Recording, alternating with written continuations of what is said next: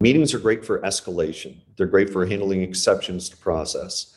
They're uh, excellent for um, making sure that there's awareness and you're removing blockers. They're good at, if not making a decision, then enshrining a decision that's as a result of processes that led up to the meeting, right? So you have alignment around that decision. Welcome to the Super Managers Podcast, where we interview leaders from all walks of life to tease out the habits, thought patterns, learnings, and experiences that help them be extraordinary at the fine craft of management. Our goal is to bring you the lessons and the insights so that you don't have to learn through your own mistakes, but so that you can shortcut your way to being a great leader. This podcast is brought to you by Fellow, a software platform that helps managers and their teams collaborate on meeting agendas, track action items, and turn chaotic meetings into productive work sessions. Check it out at www.fellow.app. Hey, fellow managers and leaders, I'm Aydin, and I'm the CEO of Fellow.app. Today's guest is Ross Mayfield. He's an expert in remote work with over 20 years of experience working with distributed teams, and he's currently the product lead for integrations at Zoom. Before Zoom, Ross co founded PingPad, a collaboration tool for product management. He previously joined LinkedIn through an acquisition with SlideShare and shares more on how he drove the merger integration in today's episode. Ross shares how he experiments within his organization, like deciding even on a vacation policy or even how to be a manager through discussions and involvement of the company. We also dove into his hyper efficient meeting tactics, why everyone should have a 15 minute reflection blocked out in their calendars, and why you should be leaving a written trail. Lastly, we discussed how to have a blend of asynchronous versus synchronous meetings and the deciding factors of when to even have meetings. If you found this episode helpful to your leadership journey, let us know by using the hashtag supermanagers on social media or by leaving us a five star review. Now, without further ado, here's Ross Mayfield on episode 47 of the Supermanagers podcast. Ross, welcome to the show. Hey, good to see you again. Yeah, uh, this is uh, this is going to be really fun. There's a there's a bunch of things that I want to talk to you about today, but I thought a, a really fun one to to start with uh, was that you were the 57th member of LinkedIn. How did you do that? Well, um, a long time ago, uh, around like 2002, I was an early adopter of you know blogging and, uh, and getting involved in social media. It was a time right after the collapse of the big bubble, right? And really a great time for kind of people experimenting, building tools essentially that they would like to use. Um, and that from blogging, it ended up kind of connecting me to a different part of the tech community than the part I'd been working in before. Um, and just as being kind of an early adopter, and then starting a company called Socialtext that was essentially doing the enterprise version of things that later became Web 2.0. Um, I just ended up becoming an early adopter and you know connected with people who are building out new social networks. So you know, I'm Ross on Twitter and an early adopter there. And oh wow, you have Ross on Twitter? That's amazing. And that's because when Evan Williams sent out early invites when it was in beta, I got one. And same thing with Reid Hoffman with LinkedIn. It's been an amazing experience to be part of kind of the evolution of social software from the very beginning. And a lot of it is just, you know, happening to be in the right place at the right time with the right kind of network of people who are off kind of ch- trying to change the world for some good reasons and good intent.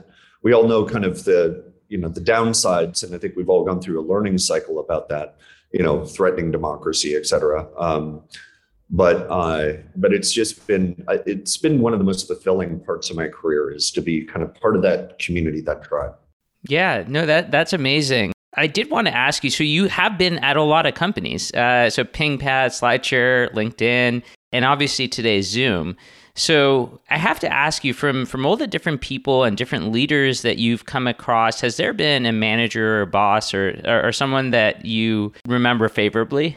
I've been lucky to work for and with some really great people. Um, You know, there, I started my career actually in the nonprofit sector. And so the guy, Linus Koyelis, who um, had started that, uh, what he showed me was the power for a nonprofit organization to essentially run it on interns. So he had like four full time staff and 12 interns. And it was amazing to see when uh, he would give people jobs or tasks or abilities to do things that are well beyond their qualifications. Um, and ran it, you know, kindly, uh, that you could end up producing quite a lot. And uh, a lot of that was about having people believe in a mission. Um, I was an advisor to the president of Estonia a long time. Uh, this guy Lennart Meri, who was just like folklore status, um, and he taught me things that you wouldn't have expected. Like I had the chance to teach the president of a foreign country how to surf the internet, and I built his website and stuff like that. Um, but it was also where he said, you know, Ross, speak slower. Um, the slower you talk, the more people actually hear and it gives you a little bit more time between the thoughts you have and the words that come out of your mouth. But I'd say just like in, in terms of like pure management, um, I think it's been really interesting to uh, watch the way that people like Reid Hoffman have had a vision, had a curiosity for how to build companies and do so at scale. And so I kind of looked at people like him as kind of role models all along the way with a nice blend of kind of an attention to management and discipline, uh, but then uh, also, you know, experimentation and entrepreneurship. Yeah, I, th- I think that makes a lot of sense. So, when was it that you first started leading a team? And you know, it, if if you were to go back, what were some early mistakes that you think you made that uh, you try not to do today? So there's one. So my first times kind of leading a team was when I had like a web design company in Estonia, right? And that was just like four people together, just trying to figure out what can you do with some new tech. And so that wasn't really quite at the scale of management, right? Um, I would say, you know, there is one lesson that stands out quite a lot. Um, with Socialtext, and I think this is kind of common, we were experimenting and pioneering all over the place, right? So we made like the first enterprise wiki and things like that, right? We fell into the uh, temptation to experiment and innovate around everything. So even like how to manage. And so we were going after ideals of having a startup that had a really flat structure, right? It was very egalitarian. And this one experiment that we ran, it was like we wanted essentially to call a vote for what kind of vacation policy we should have for the company. And in doing so, what we did was enable people to have this vigorous debate, which was done through our collaboration software, right? Um, about all of the potential alternatives, right? The net result of this thing ended up being the right one, but almost all of the productivity of the company ground to a halt for a month. And everybody was focused on this thing that directly impacted them and making sure they were voicing themselves in the right way uh, to be able to do it.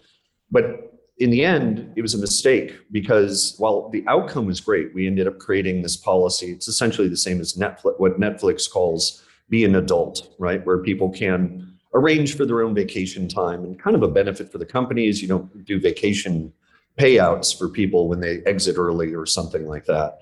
Um, having a decision making process that wasn't defined up front right? So it's great to open up, to have discussion, to have more involvement in reaching towards a conclusion. But people need to know like how long are we going to take, you know, focused on this? How is the decision going to be made in the end? Right. And as long as you lay out the rules of the game like that, then you can. And so I use this and maybe one other example real quick, right? Um, we also were tempted by the latest innovation in the business model, right? This there was a rise of hybrid open source companies. And that was not the business model that we started as with our startup, right? And I think it's important for you to experiment with your business model very early and set it as early as you can. Um, although being open slightly to pivots, but don't actually pivot. But the uh, temptation again was we were going off when we were trying to innovate on something that was not as core. It's also very hard when you're making a business model shift, uh, like releasing an open source version to predict what the outcome of that could be and the potential return, right? So it ended up being a thing where we lost a lot of the focus. And the one competitive advantage of a startup that a startup has, versus large companies like even a Zoom, for example, is the ability to choose a narrower focus and iterate faster within it, right? Um, and so the le- takeaway lesson around that is pick carefully in the places that you're going to innovate and experiment. Don't do it on everything. Uh, did you guys uh, end up implementing that as a policy? Yeah, we did, and I, and it worked, right? But we could have gotten there a different way. It's interesting. So you've spent, I guess, a lot of your career also uh, coming across or, or, being involved with and leading even uh, mergers and acquisitions, famously SlideShare being acquired uh, by LinkedIn. What have you learned about acquisition, specifically as it relates to people and culture? And like, what are some some traps to avoid when two companies do end up, you know, merging? One thing is don't build a company trying to just have an exit in the short term. Uh, you end up focusing on the wrong incentives. You uh, need to be trying to build your company towards long-term value and uh, and growth. And if you do that, the opportunities come your way. You want to make sure as you're you're positioning your company and you're evaluating things as you go round by round. You know, you want to be able to sense where you are in the market for those kinds of opportunities. One of the things that you know I, I would imagine is you know how, how do you continue to like merge the two cultures and also um, you know make it so that the SlideShare team, for example, actually feels like they're part of the whole. In that example, like so, Rashmi and John and Amit, the founders, um, were playing a much more active role in the cultural integration aspect of it the what I and I would say they did a great job for you know for what it was, and it was also relatively easy because there was good cultural fit between who LinkedIn was and who SlideShare was at the time, right? You know, I was very pleased that we ended up um, being bought by a company that had that fit, made it a lot easier. It made me want to stick around, right? and that is something that you the last thing you want to do is line yourself up for an exit and then be locked into working at a company that you hate right and so this is where you know great cultures that are can be inclusive to new additions to the culture um, but also you can you have something to learn from each other is something that i is, i think is fantastic um, but what it is in the end that startup group at the beginning um, has its own aspect of its own culture. And there's some small gem out of that that's allowed them to innovate, move fast, stuff like that. And you want to try to keep that as much as you can. The cultural integration matters. It's also up to the leader of the being uh, of the organization that is being acquired to encourage that group to not just act like, "Hey, we're just this lone pirate ship," right? Uh, that's within this new this larger armada, but for them to you know embrace and adopt the values. So, for example, like LinkedIn has a set of great company values to follow. Like one of them is called members first. Um, at Zoom, we have one uh, which is about customer, customer happiness, right? Members first as a credo, what it let you do was to say, okay, you'd be in a meeting with a bunch of product managers. There'd be some new like ad tech concept that someone might have for a product. And someone would be able to say, hey, wait a minute, would this be breaking members first? We're retreating the individual members of the network, um, first and foremost and fairly, um, compared to the larger companies that might be taking advantage of some new marketing tech capability, right? And it's those little mechanics that help reinforce and set culture. Um, and they're, you know, good companies, great companies have built them up over time, and uh, they're embraced by the companies that they are that they buy. Ross, one of the things that you know I can't help talking uh, with you about is a lot of your practices around meetings. You know, obviously being at Zoom, you're at the center of it all. And uh, there's a few things that I want to talk about. I get the sense that you are a very hyper focused and and regimented person. And the reason I say that is I remember our, our first call together. Uh, you're obviously using your, your scheduling tool, and I booked a 15 minute meeting. And I was thinking, wow, 15 minutes. Okay, this is going to be very straight to the point. And you were actually very good because I think, you know, there's a group of people, and you were very, very good at keeping us to that 15 minute allotment. Um, I'd love to like how do you schedule your day and is it all 15 minute allotments or like how does it all work?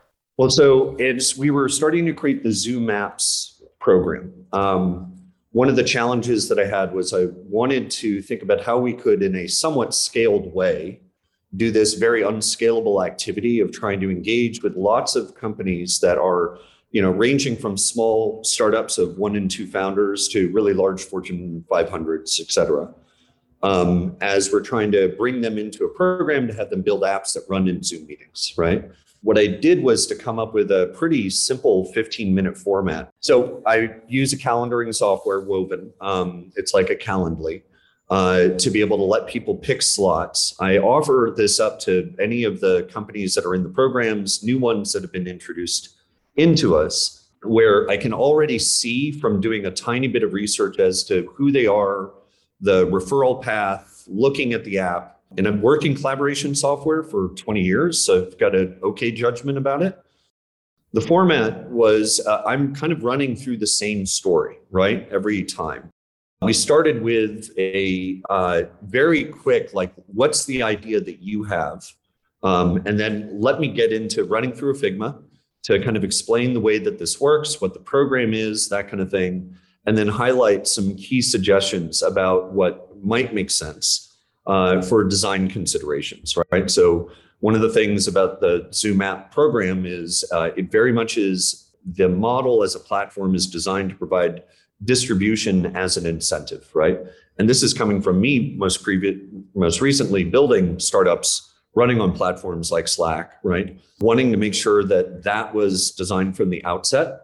And so, you know, one of the things that we end up trying to help encourage is to think through some of the platform hooks that we've got um, for how you would design for um, distribution of the app as it's being used in meetings and outside, right? Another is how do we make sure that the app itself is running to support meeting workflow? So, what occurs both before, during, and after a meeting. And it was just an approach for kind of making it scalable while being as connected as we can.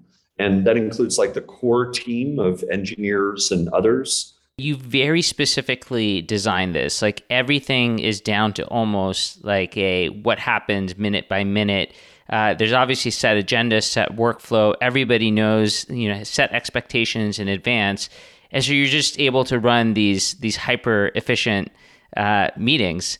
And my question is like, uh, do the rest of your meetings operate that way as well? You have to t- run an approach for experimentation. Like, let's say you're doing a VC pitch, right?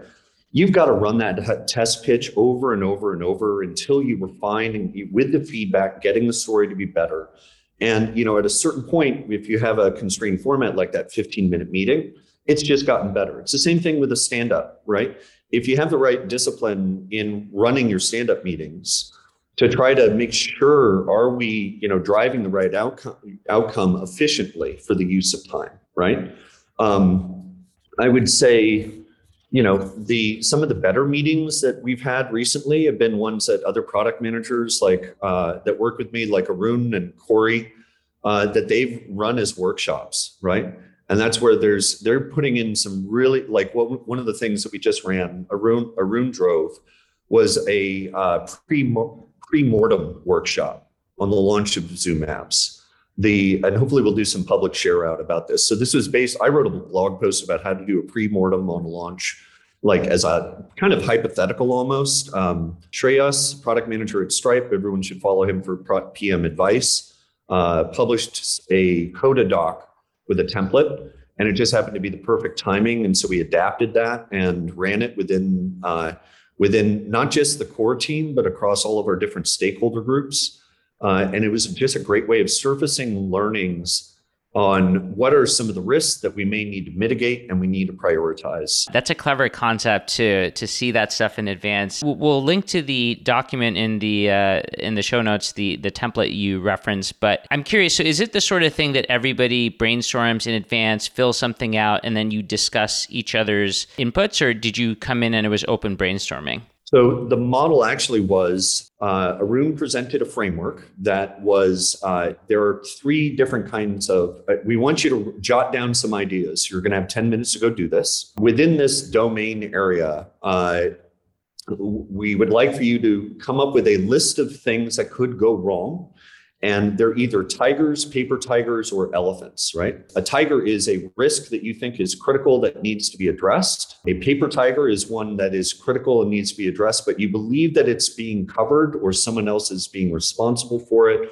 or we should be okay. And an elephant is the elephant in the room risk that nobody else is talking about. There's no awareness, and it's a massive long tail of risk that you should be paying attention to. And we go back out, have people make their list, categorize them by tiger, paper tiger, elephant.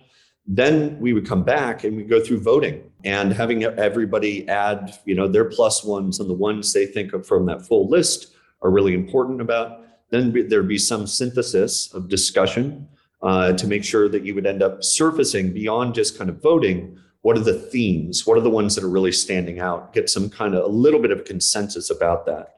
And then we run this meeting, or Arun has, uh, with a couple different kinds of stakeholder groups, right? To provide different angles, different perspectives, bring all that together, uh, summarize, and have that inform the prioritization and discipline that we already have. Yeah, I, I love that. That's a that's a really good way to run it, and and that's actually a clever uh, meeting type. Hey there, just a quick note before we move on to the next part. If you're listening to this podcast, you're probably already doing one on one meetings. But here's the thing we all know that one on one meetings are the most powerful, but at the same time, the most misunderstood concept and practice in management. That's why we've spent over a year compiling the best information, the best expert advice into this beautifully designed 90 plus page ebook. Now, don't worry, it's not single spaced font, you know, lots of text. There's a lot of pictures. It's nice, easily consumable information. We spent so much time building it. And the great news is that it's completely free. So head on over to fellow.app slash blog to download the definitive guide on one on ones. It's there for you. We hope you enjoy it and let us know what you think. And with that said, let's go back to the interview. If I have it correct, you have this concept called uh, an end of the day note. Is that something that you you still use today? And what is it to begin with? Okay, so this was something actually that um, the okay. So I've been working in distributed teams or remote teams uh, for 20 plus years, right? Um, when I started doing this back when we were doing Socialtext, we were making collaboration software, made the product better. It was a perfect natural fit. We had people working out of their homes in their underwear. You know, 20 years ago, you know, across the United States, Canada, a couple people in Europe, stuff like that, right? Um, in that company, there was a wonderful thing about remote work that made it work, which was much more of a written culture. It helped that we were building a wiki, right? The um, distributed team for SlideShare, we had a large group that was in India and a large group that was in uh, in the United States. And so, a large part of it was how are you doing kind of that handoff in a 24 hour development cycle, right? This was an instrument that was uh, introduced by Rashmi, the CEO, as a way of helping that handoff, right? But it also does something like Eric, our CEO at, at Zoom, encourages every employee to take 15 minutes or 10 minutes every day, probably at the start of the day, to just reflect. Reflect on what's going on. Reflect on what your real priorities are. Re- uh, reflect on what where you want to put your focus to have the best outcomes, right? The act of writing a end of day note in the SlideShare case was letting people do that. It was a way, in effect, it's a little bit like some of the stand up meeting methodologies without the meeting. It provided a lot more of a written trail of shared reflection for other people to build on. And it reduced a little bit of the risk in the kind of global 24 hour cycle handoff.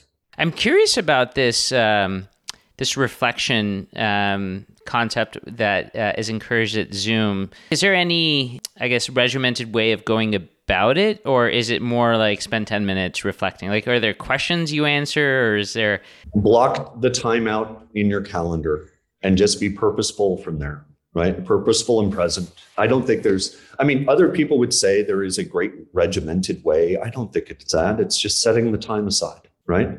And this is for you to maybe sit down, write write down some things that are important to you. And you bring up a good point, which is that, you know, for, for those that were doing remote uh, from a long time ago, there's just like a lot more emphasis on on written communication versus everything being you know verbal obviously like different time zones and, and you just have to make it all work I, am not sure what what zoom's plans are and if it's going to be remote first and um, and so on and so forth but like how do you implement that within your team or focus more on written communication where you are today so let me just speak more generally, right, um, than the Zoom specifics. But the I think in the end, you need a very healthy balance between synchronous and asynchronous communication, and that's hard to achieve. Years ago, it was very hard to have synchronous communication like we have right now. You're using Zoom as a recording studio, right? I we have high performant video. You know, it this is the magic that Zoom has delivered. It saved the world and let us run the education system and the healthcare system during the pandemic and things like that, right? But for work, you need to be conscious that every meeting potentially is a massive tax on people's time, right? So making sure you ask the question of does this should this meeting exist, right? Um, do we have the right people in attendance, right? Do we have a plan for how we're going to be communicating with people that are not in attendance? Do we have an agenda, format, a facilitation technique, depending on whatever the you know the right thing is for the meeting, right? The pre-mortem workshop is very different from a daily stand-up right? Making sure that during that meeting it's run in a way where people are present and are engaged. It's not something where i'm kind of there and i'm checking my email on the side. And the more that you put that focus on making those meetings efficient and effective you're setting a culture where you're careful about whether you should have the meeting or not um, that allows you in this age where it's so frictionless and easy for you to hop on a session to do two other things, right? One is the ability to have ad hoc, right? So the ability uh, ad hoc that probably starts in chat might escalate to voice, might escalate to video, right? Um, and be driven by presence, which you know from using Zoom if you you're not using zoom to in both chat voice and video right? You're kind of missing out the best like UCaaS suite for real-time collaboration right? But the other part is asynchronous right? And this is about how do you encourage a culture of writing things down? What are processes do you need to put in place to make sure things are efficient effective? Making sure that you're capturing knowledge in the form of some kind of knowledge base and you're building upon that knowledge, right? In a continuous learning process. The nice thing that I look forward to is when people start to use Zoom apps, what you're going to find is this blend of asynchronous collaboration tools and synchronous collaboration tools to support the full meeting workflow of what occurs before, during, and after. And I think that's going to be a real boon for productivity. Are there things that you would question whether they should be synchronous or asynchronous?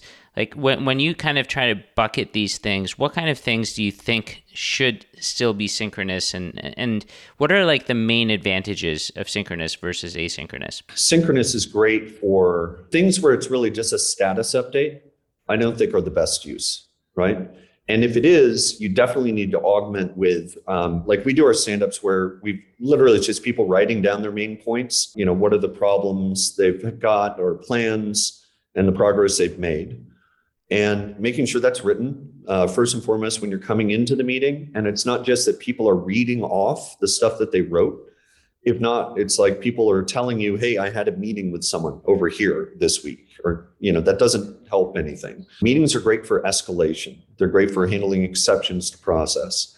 They're uh, excellent for um, making sure that there's awareness and you're removing blockers. They're good at, if not making a decision, then enshrining a decision that's as a result of processes that led up to the meeting, right? So you have alignment around that decision. You can't, and then also there are meetings that are purposefully for the brainstorming variety, right? For sake of being able to innovate and find a different, you know, are we truly understanding the right, the problem in the right way? Um, are we, you know, really revealing the best solution?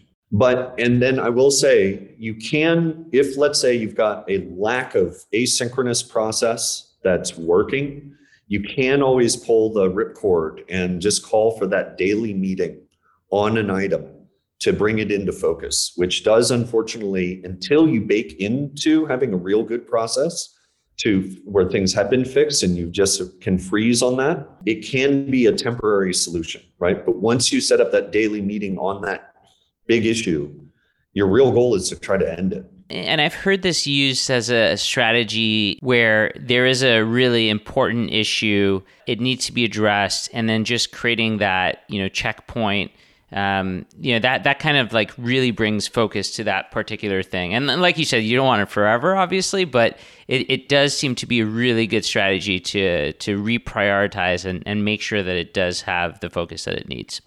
One of the things that I did want to um, end end with was just this concept of uh, on a distributed team. How do you take care of people's uh, mental health and well being? This is a big one. Um, and I would imagine actually that we've all gotten pretty good at it this last year in ways that we never did before, right? Because one of the things that I realized when I was running distributed teams in very early days relative to, you know, how now everyone has done it was you do as let's say a startup founder you have a certain level of responsibility for the well-being of your employees and when you don't have people coming into the office every day there isn't that natural check you know, for people to, you know, see whether someone needs a little bit of help, right? Or the availability for someone to kind of get help, right? And this is, it's a difficult thing to try to find the mechanic for doing so. And what I think has happened over the last year is we've developed a different kind of empathy, tolerance, and understanding. Uh, we've allowed, you know, our living rooms to be part, become part of the office. And I do have this hope that some of that kind of humane part of work, right, where we've blended in a little bit of our real lives, which is the real reason that we're actually working, is you know for not just our you know it, for our families and for our futures. And I also think there's a healthy thing probably where we're not turning to work to provide you know a life for us as much, right? Um, I hope we're not, you know, there have been these tech campuses that have been trying to recreate the college atmosphere for all of their college recruits. And those folks go in and they work these 15 hour days and they, there's no balance because it's all in one thing.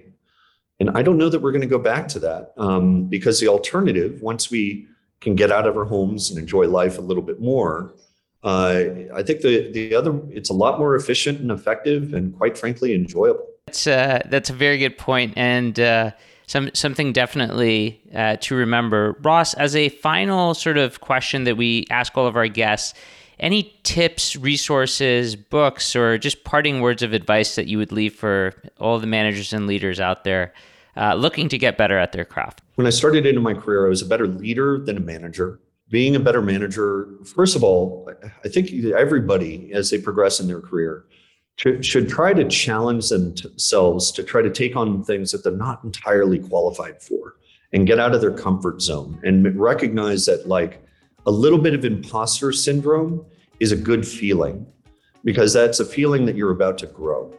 And so you should always be seeking that moment. That's incredible advice and, and a good place to end it. Ross, thanks so much for doing this.